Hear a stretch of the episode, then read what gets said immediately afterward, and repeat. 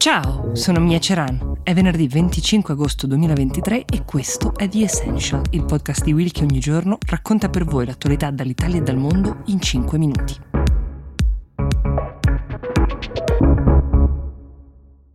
Qualcuno l'ha definita cronaca di una morte annunciata, qualcun altro invece sostiene che sia tutta una messa in scena. I fatti per ora sono questi.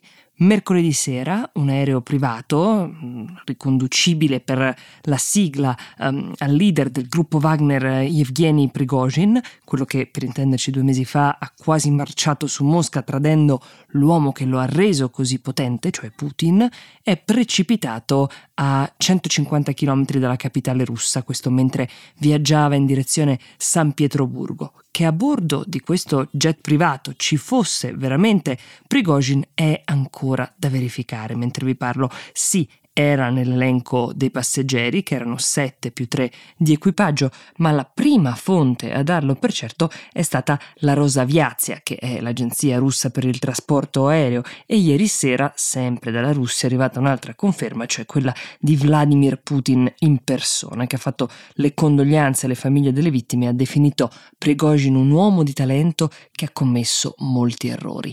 Torniamo però per un attimo ai fatti. Si esclude la pista dell'incidente. Alcuni testimoni oculari sostengono di aver sentito due esplosioni distinte che potrebbero essere riconducibili o a una bomba piazzata sul jet o magari a dei colpi sparati da fuori per abbatterlo. Mentre vi parlo, i canali ufficiali del gruppo Wagner non hanno confermato ancora niente, ma il canale non ufficiale, ma collegato al gruppo Grey Zone, molto vicino ai mercenari, ha parlato di Prigozhin morto senza senza citare fonti. A bordo del jet, oltre al leader politico di questo gruppo, nell'elenco dei passeggeri risultava anche Dmitry Utkin, che è il capo militare invece del gruppo Wagner, anche lui cofondatore, è stato lui tra l'altro ad averlo nominato Wagner in tributo al compositore più amato da Hitler. Chi sostiene che Prigozhin sia effettivamente morto, e non sono in pochi tra gli esperti e gli analisti, sostiene che questa morte fosse appunto annunciata, che chi ha messo anche solo per poche ore Putin sotto scacco di fronte al mondo non poteva avere vita lunga. Il tradimento andava punito, andava punito perché il solo essere ancora in vita di Prigozhin indeboliva il leader russo, che avrebbe quindi preferito liberarsi dell'uomo che lo ha sfidato. Anche se ricordiamo che una negoziazione precedente sembrava aver garantito un esilio comodo a Prigozhin con la mediazione del leader bielorusso Lukashenko, la libertà con la quale Prigozhin si era opposto alla leadership di Putin sia prima di quella famosa marcia uh, che dopo erano di fatto uh, probabilmente intollerabili. Ma qualcuno invece sostiene che la caduta del jet privato altro non sia che una messa in scena, cioè un modo per far sparire uh, dall'equazione Prigozhin per sempre, in modo che possa godere di un vero esilio dorato e a volerlo far credere potrebbero essere stati sia Putin che lo stesso Prigozhin.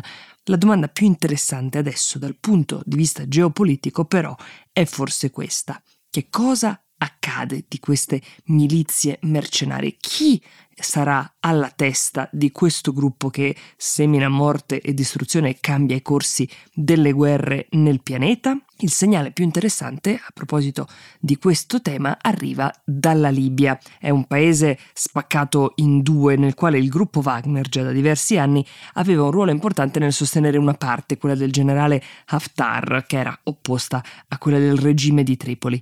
L'altro ieri mattina, con i corpi presumibilmente ancora caldi di Prigozhin e Utkin, a Benghazi, che è appunto la sede del generale Haftar, è arrivata una delegazione militare proprio da Mosca. E questo era il primo viaggio di ufficiali russi dalla morte del colonnello Gheddafi, un segnale chiarissimo per dire adesso l'interlocutore con cui dovete parlare del lavoro che c'è da svolgere qui con il gruppo Wagner è proprio la Russia esattamente quel che Prigozhin non voleva, ovvero Mosca che ingloba le forze mercenarie sottraendo potere al leader di Wagner e al gruppo stesso, esattamente quello che ha causato quella rottura con Putin e poi la seguente marcia due mesi fa.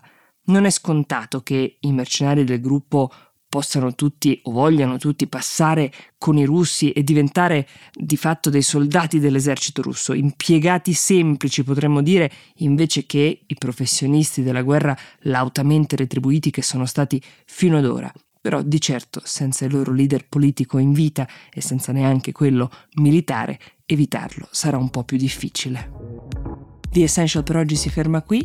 Io vi do appuntamento a domani con la puntata fatta con i vostri suggerimenti e le vostre proposte e vi auguro un buon inizio di fine settimana.